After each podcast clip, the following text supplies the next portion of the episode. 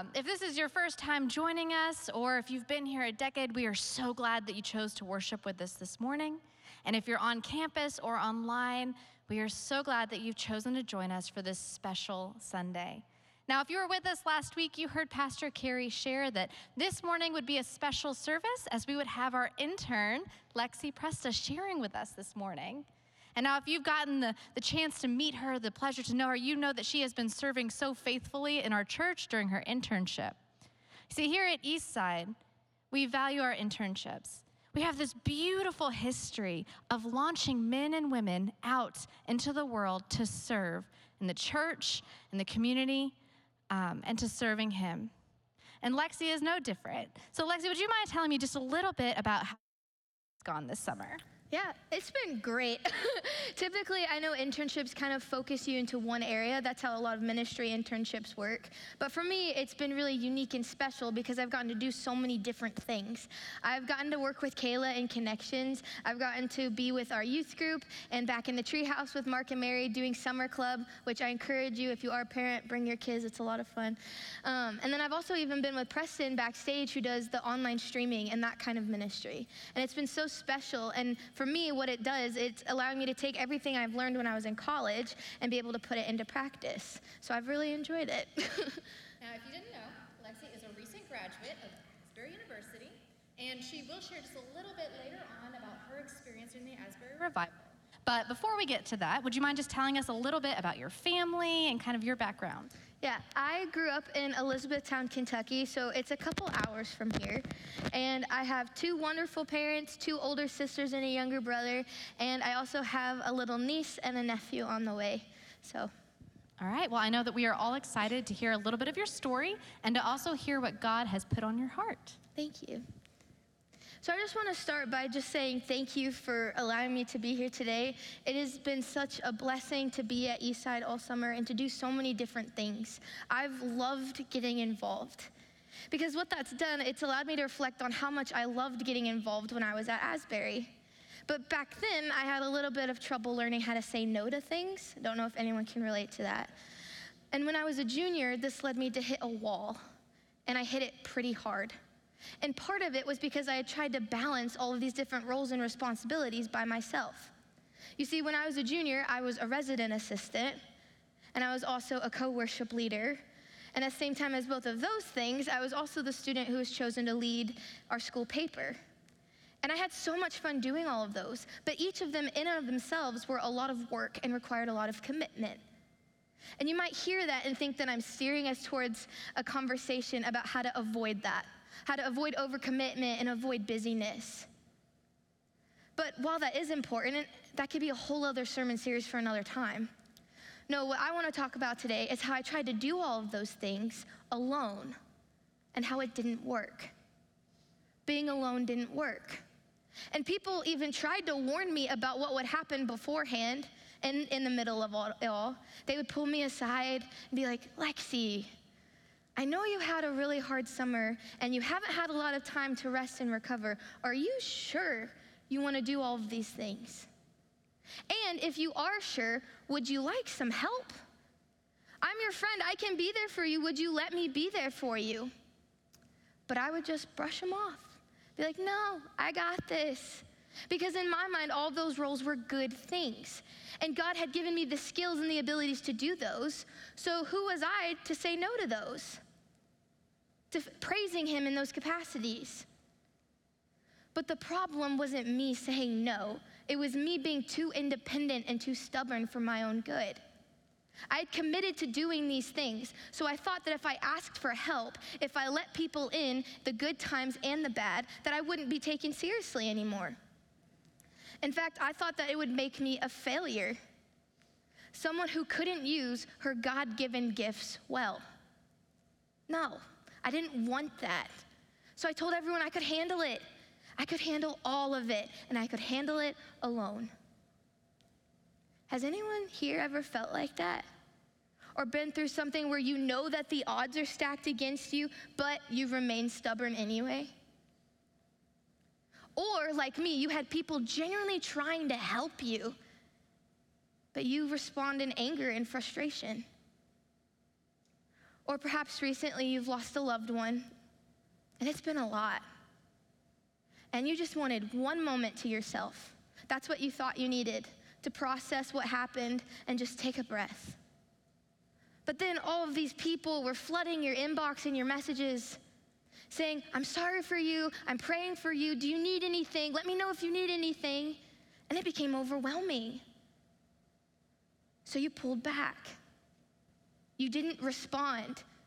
You thought, I could handle this. I can grieve on my own. I don't need anyone else. Or perhaps you're having some relationship issues.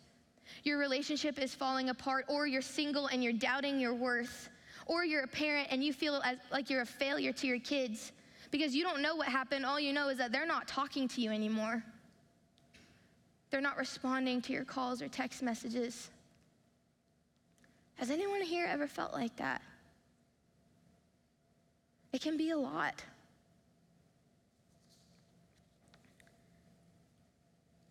But there's also this thing that happens when we go through those things. We don't want anyone to think that we can't figure it out. Because it's embarrassing, right? To admit that we need help, to admit that life is hard and that I thought I could do it by myself, but I really can't. I mean, we live in a world where the most common response to how are you is I'm fine. I'm fine. I got this. And that was the mentality, that phrase. I just kept repeating it my junior year. I didn't want anyone's help. I thought I could genuinely handle the multitude of meetings, my schoolwork, my friendships, my relationship with God, my health. I didn't want anyone's help. But do you know where that mindset led me? It actually led me into the hospital. My body physically gave out from the stress that I was putting myself under. My body couldn't sustain any food that I was eating, so then my solution was to just not eat. And as a type 1 diabetic, that really doesn't work. So that made my blood sugars kind of turn into a roller coaster, and they would keep me up at night. So then not only was I not eating, I wasn't sleeping. And I had a friend looking back on this time, she said that I was a shell of myself. But I never wanted to tell anyone about it. No, I wanted, I was in complete survival mode and I wanted everyone to think that I had it all together. That's what we all want everyone to think that we're self sufficient, that we can figure it out. But the truth is, we're more alone and more broken than we've ever been before. Have you ever felt like that? Kayla's going to share a story about someone in the Bible who tried to do that, balance so many things and figure it out all on his own and failed. The story I'm going to share with you this morning is the story of David. And if you're not familiar with who David is, he's the second king of Israel. His story is found in the Old Testament. You see, David was the boy who was anointed by the prophet Samuel when the first king Saul was no longer faithful to God. David was the kid who stood before the giant Goliath and took him down with the name of the Lord and a stone and a slingshot. David is the man who, who led armies, who became king, who's responsible for so many of the Psalms that we read in our Bible. And at the time of our story, David has solidified himself as king over Israel. His kingdom is solid and he is good. And this story, particular, it takes place in the spring. Now, normally in the spring, a king would take his armies out to war to fight whatever battles they might be facing. And yet, here we find David left behind. David had stayed home when his armies went to war. Now, maybe it was some sort of domestic policy issue, or maybe this particular campaign was a siege, and so he was waiting until the last minute to show up and win. Whatever the reason was, David had stayed home. And on one day in particular, in the afternoon, he began to walk up to the roof of his home and look out over the city.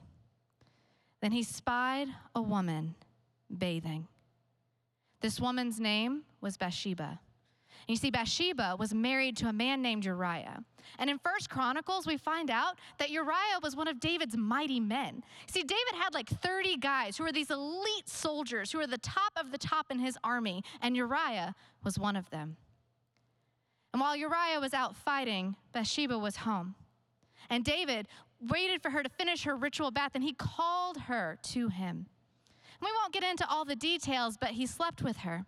She became pregnant.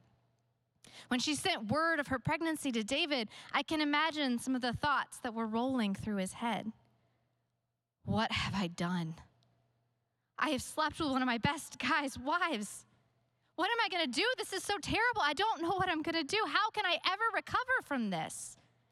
Instead of turning to someone for help, instead of turning to God in repentance, David took matters into his own hands in order to cover up his great mistake. See, first he called Uriah home from battle. He tried to play matchmaker between him and his wife, but that didn't work because Uriah was too upstanding of a gentleman. When Uriah went back, David arranged for him to be on the front line of battle where he was killed. After Bathsheba finished her mourning, she moved into the palace and David married her.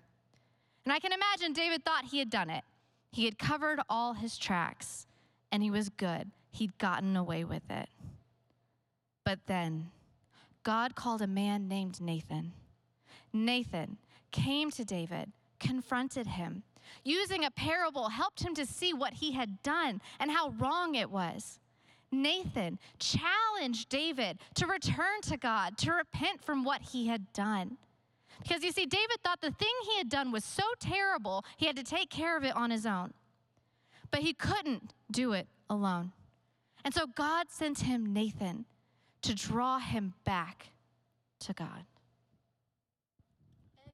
Scholars also just viewed Nathan as a friend, someone to be there for him. And David, as well as being a king, he was also the author a lot of a lot of the Psalms. And throughout the ones he wrote, you can see this kind of theme of friendship emerge. And not just any type of friendship, friendship that crosses generational lines. And specifically, I want to focus on Psalm 145. It is the last psalm that's credited to David, and it's a song of praise to God.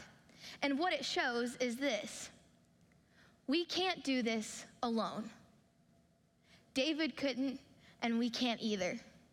So, starting reading Psalm 145, verses 1 through 3, it says this I will extol you, my God and King, and bless your name forever and ever. Every day I will bless you and praise your name forever and ever.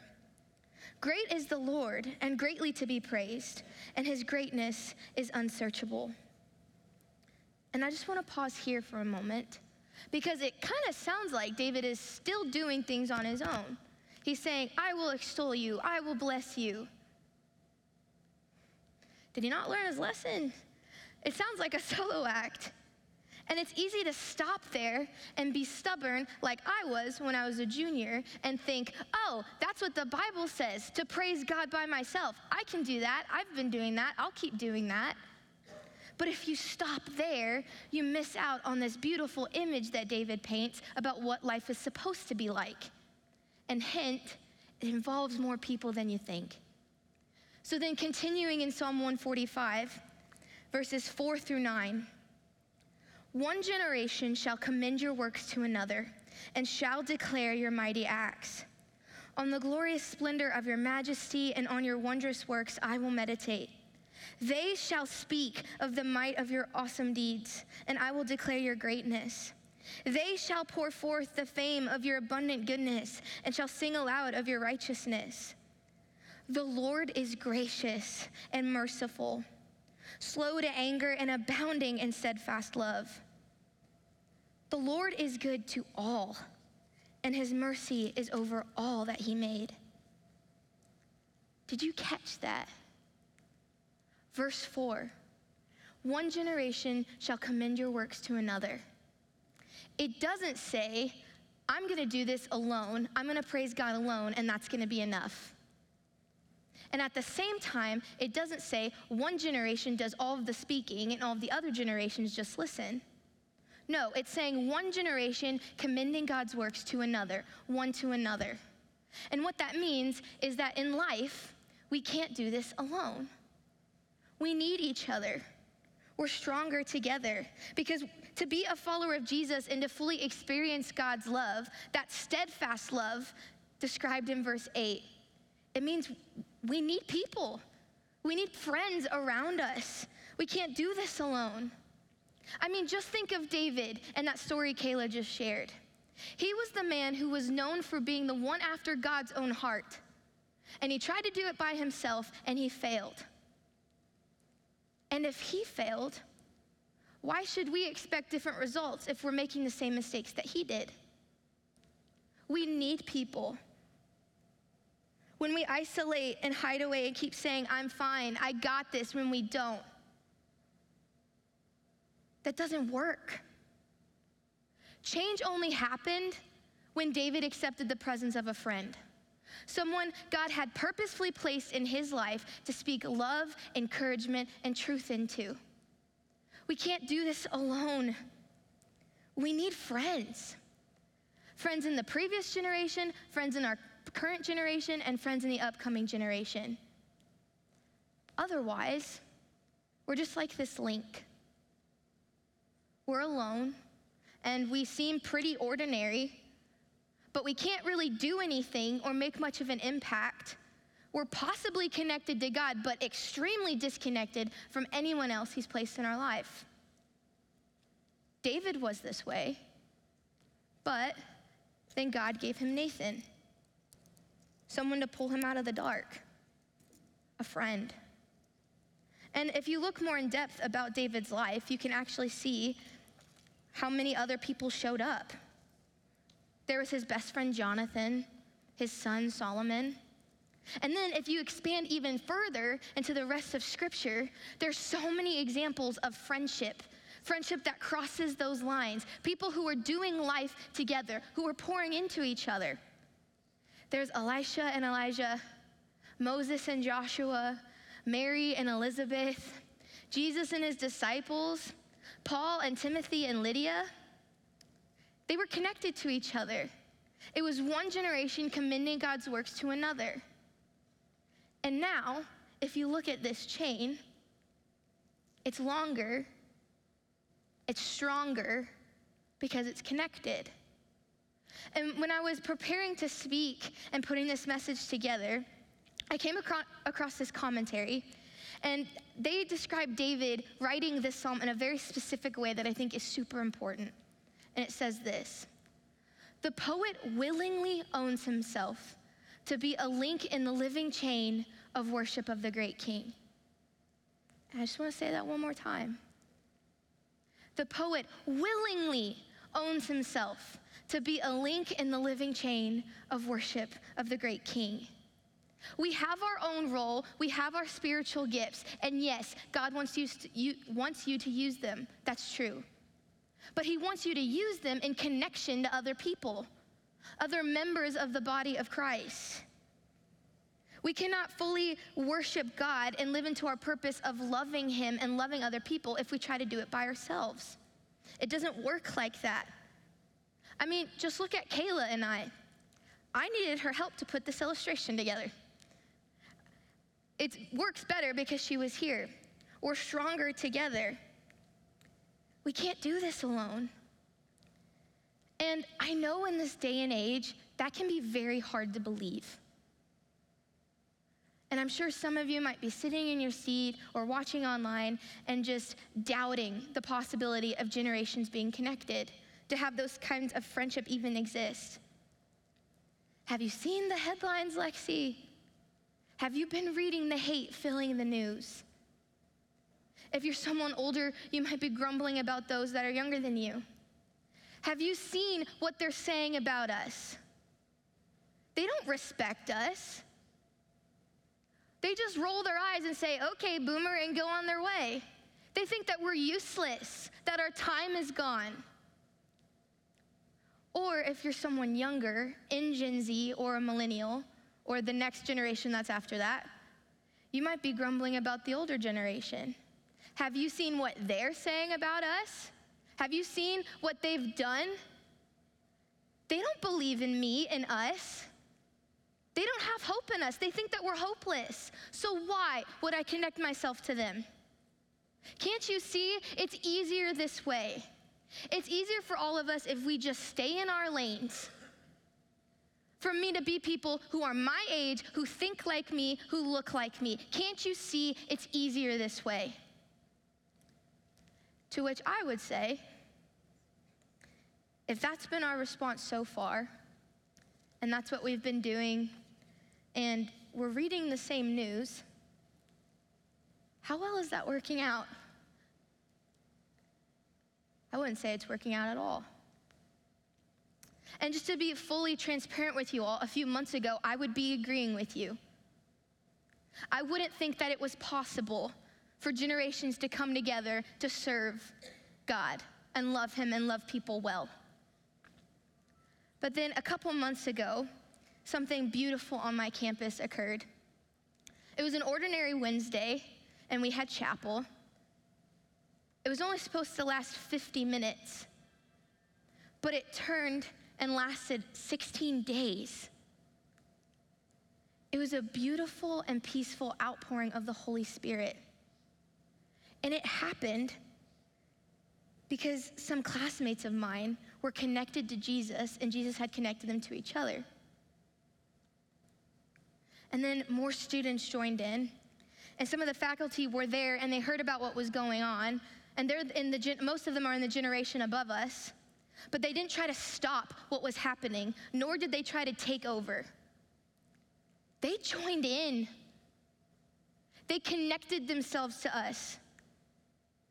So then we're in this room where generations are all worshiping God together, praying together, reading scripture together. It was so beautiful. And I have so many stories from those 16 days, so many. but the one that comes to mind didn't even happen to me, it happened to a friend of mine. And in one of those 16 days, he's in Hughes, which is where we do chapel, and he was worshiping. He was connecting with God. And then for some reason, he felt led to turn his head to his, his head to his left. And there he saw a child, probably about age six. And they were jumping, worshiping, praising Jesus with like this big smile on their face. And he thought that was sweet. But he didn't know it was going to get sweeter because then he turned his head to his right and he saw a couple in their 60s doing the exact same thing. Three different generations, a lot of differences among them, but that didn't matter. They had come together in that moment to worship Jesus. And if you remember that story I had about myself, my junior year when I hit that wall and I tried to do it all by myself and I failed, you know how I got out of that? How I actually started healing and getting better? I didn't keep doing what I had been doing because it didn't work. Being alone doesn't work. No, what happened is just as God sent Nathan, a friend to pull him out of the dark, to set him back on the right path, God sent me friends too. People of all ages to help me in different moments when I needed it. Intergenerational unity is possible. It's actually God's vision for us. But I recognize that is also a very big phrase intergenerational unity. There can be so many different meanings and interpretations. And what I'm not talking about is conformity. Intergenerational unity does not mean that everyone is becoming the exact same person, carbon copies of the other. No, because intergenerational unity does not compromise the diversity of heaven, it enhances it. What I'm talking about when I say intergenerational unity is all of us acknowledging our differences, but not letting them keep us from coming together and serving God. If you read Matthew 28, we all have the same mission, the same calling to love God and share about Him with everyone across the world. That can be very powerful. Because when we have when we recognize that same mission and we see that kind of unity, that is recognizing that love that God has for us. Because that's the love that's bringing us together. That's how we all become part of this living chain. So David goes on in Psalm 145 to continue painting this picture. Verses 10 through 13. All your works shall give thanks to you, O Lord, and all your saints shall bless you. They shall speak of the glory of your kingdom and tell of your power, to make known to the children of man your mighty deeds and the glorious splendor of your kingdom. Your kingdom is an everlasting kingdom, and your dominion endures throughout all generations.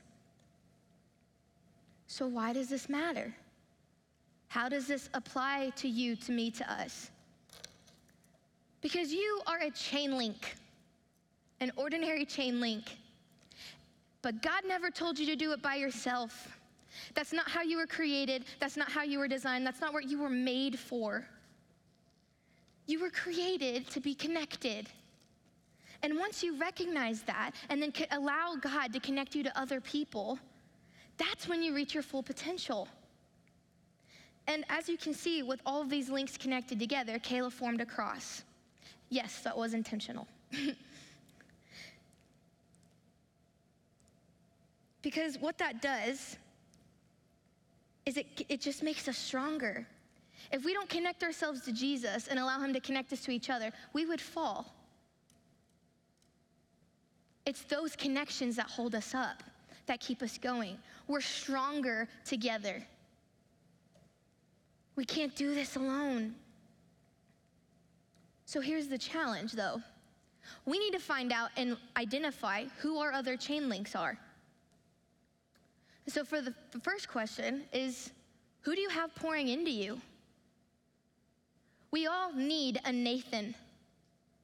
Someone who is a little bit further along in their journey in life and their relationship with Jesus to speak encouragement and truth into our lives, to set us straight whenever we're veering off path. When we're on that bridge of isolation and avoidance, they're the ones who bring us back.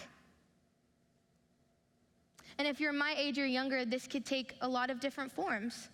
This could mean a pastor, a youth group leader, a trusted professor or teacher, your parents, another trusted family member. For me, I've been blessed enough to have a lot of older people speaking in my life. But one I want to mention just particularly is a woman named Jeannie. She worked at Asbury, and she was the one that I went to when I hit that wall, and I hit it pretty hard. And she was the one, because of her connection to Jesus, was able to remind me of how, where my worth comes from. It didn't come from the jobs I was doing, and God wouldn't be disappointed in me if I needed help. We all need people like that. And if you're someone older, I don't want you to count yourself out. God's not done with you yet. Just because you hit a certain birthday does not mean that you, can be pour, you can't be poured into. Because if you're in your 50s, you can find someone in their 60s. And if you're in your 60s, you can find someone in their 70s, and so on. Or if you're struggling with your marriage, this could look like finding a couple who is faithfully committed to each other and to Jesus. A couple who can speak life back into you and your spouse. We can't do this alone. We need people. Those pouring into us, that's what the top of the cross represents. And then once we can recognize who those people are, we can then look at the sides. Who are our friends, our partners? I call them mutual encouragers as well. Someone who's typically in the same place as you in your journey that can do life with you. It's not superficial, it's not surface level. This is a very special kind of friendship, and it might take a while to find. In my life, this is my friend Anna and my friends Dakota and Elle. And I know that because whenever I go through something difficult, they are the ones who are always there. And whenever they go through something difficult, I'm there for them too. It's not transactional, it's intentional. An example of this is a few weeks ago, I lost my grandpa. And it's been really, really hard for myself and for my family. But the reason I'm standing here today and the reason I have the confidence to even speak is because I have those friends. People in my life who have consistently pointed me back to Jesus. Not so I can just recognize the hope I can have in Him, but also the fact that Jesus is with me in my grief and He just wants me to turn to Him in this time. Those are kind of friends that we all need. So I want to ask you do you have that? Do you have partners, mutual encouragers, that whenever you go through something, you can turn to and you know that they will respond? People who are willing and wanting to read scripture with you, to pray with you. People who say, I'm here for you and mean it because they know that you're going to be there for them. We can't do this alone. We need people. And like I said, these are typically people your age, and you can find them anywhere. If you're a student, you can find them in your schools or on your college campus. You can find them in Bible studies and small groups, your work. You need to identify people in your corner and recognize that it's not about gaining a multitude, it's all about intentionality. You need intentional friends who are investing in you as you are simultaneously investing in them too. Because once you do that and you recognize the people that are pouring into you, there's this change that happens. And you get filled up. And the beautiful thing about God's love when you experience it so richly in people like that is that it overflows. So you have to ask yourself, where is your overflow going? Who am I going to pour into because I've had people pouring into me? This could easily be someone younger than you, perhaps someone new to the faith that has all of these questions, but the, the curiosity's there. They need someone. And I know for a fact that there are students like that here at East Side. I've spent time with them, gotten to know them, hear all of their questions, and they ask some really good questions. They have that hunger for Jesus, but they need guidance. They need help. And I know that people running the show back there, Mark, Mary, and Johnny, they could use your help too.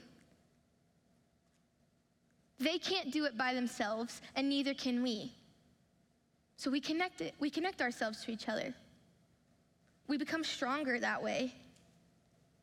And if you are a parent and you might have a student that's back there, maybe that's who God's pointing you that you need to pour out into.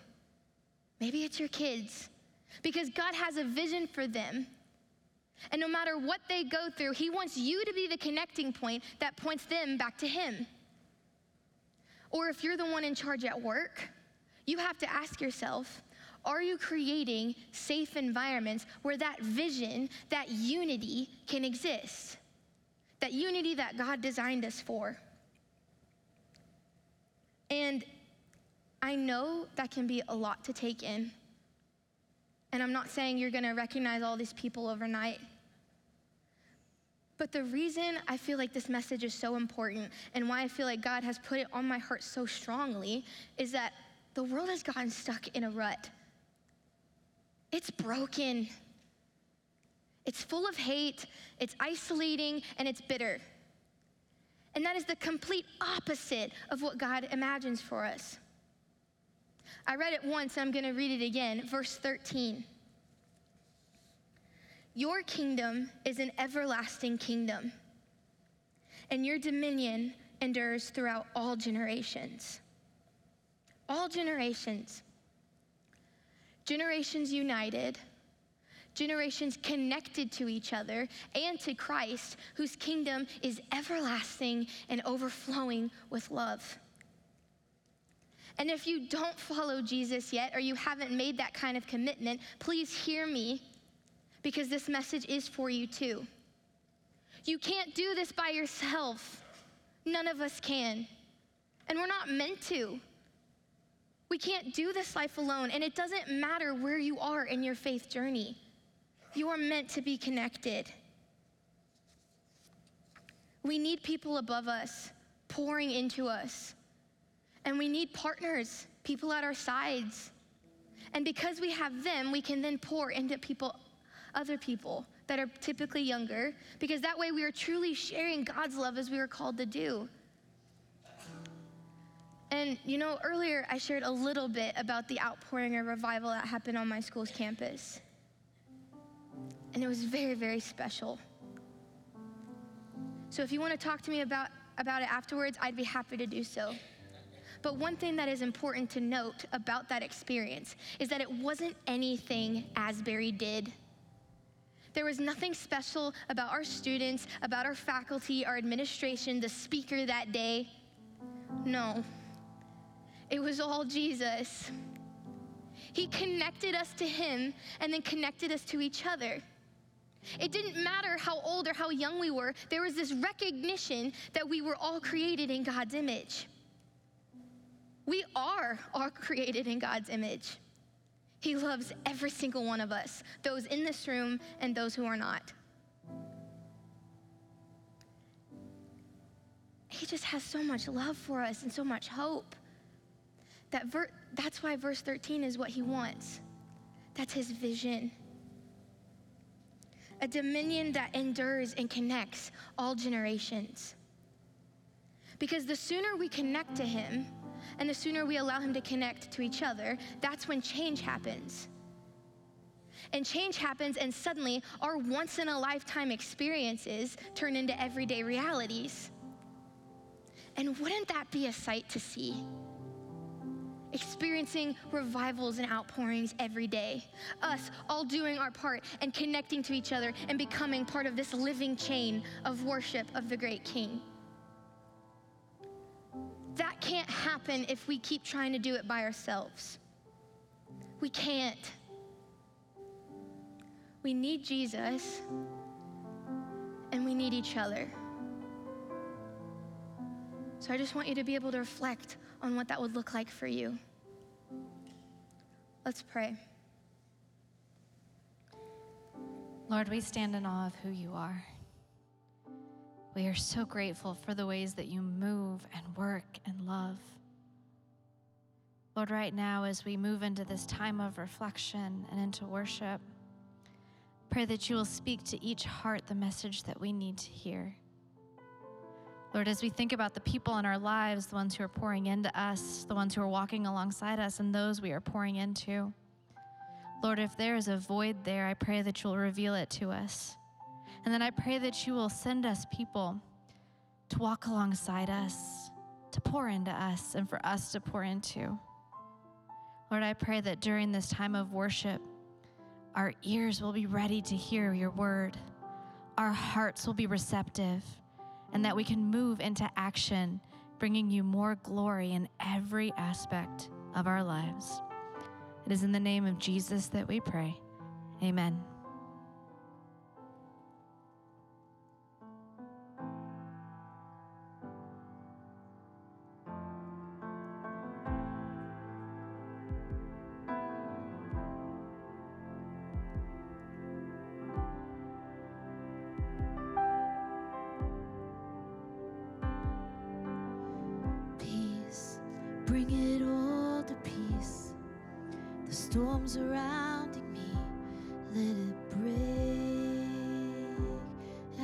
Name still. Call the sea to still, the rage in me to still every wave at your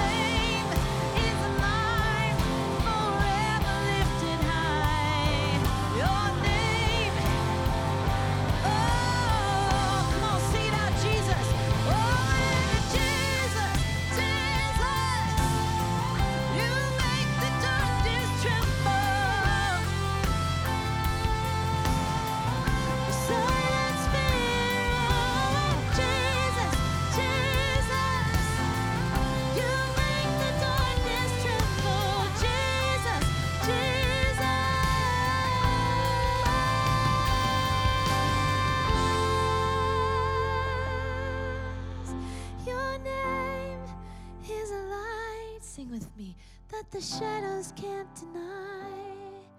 Your name cannot be overcome. Your name is alive, forever lifted high. Your name cannot be overcome. Thank you, Jesus.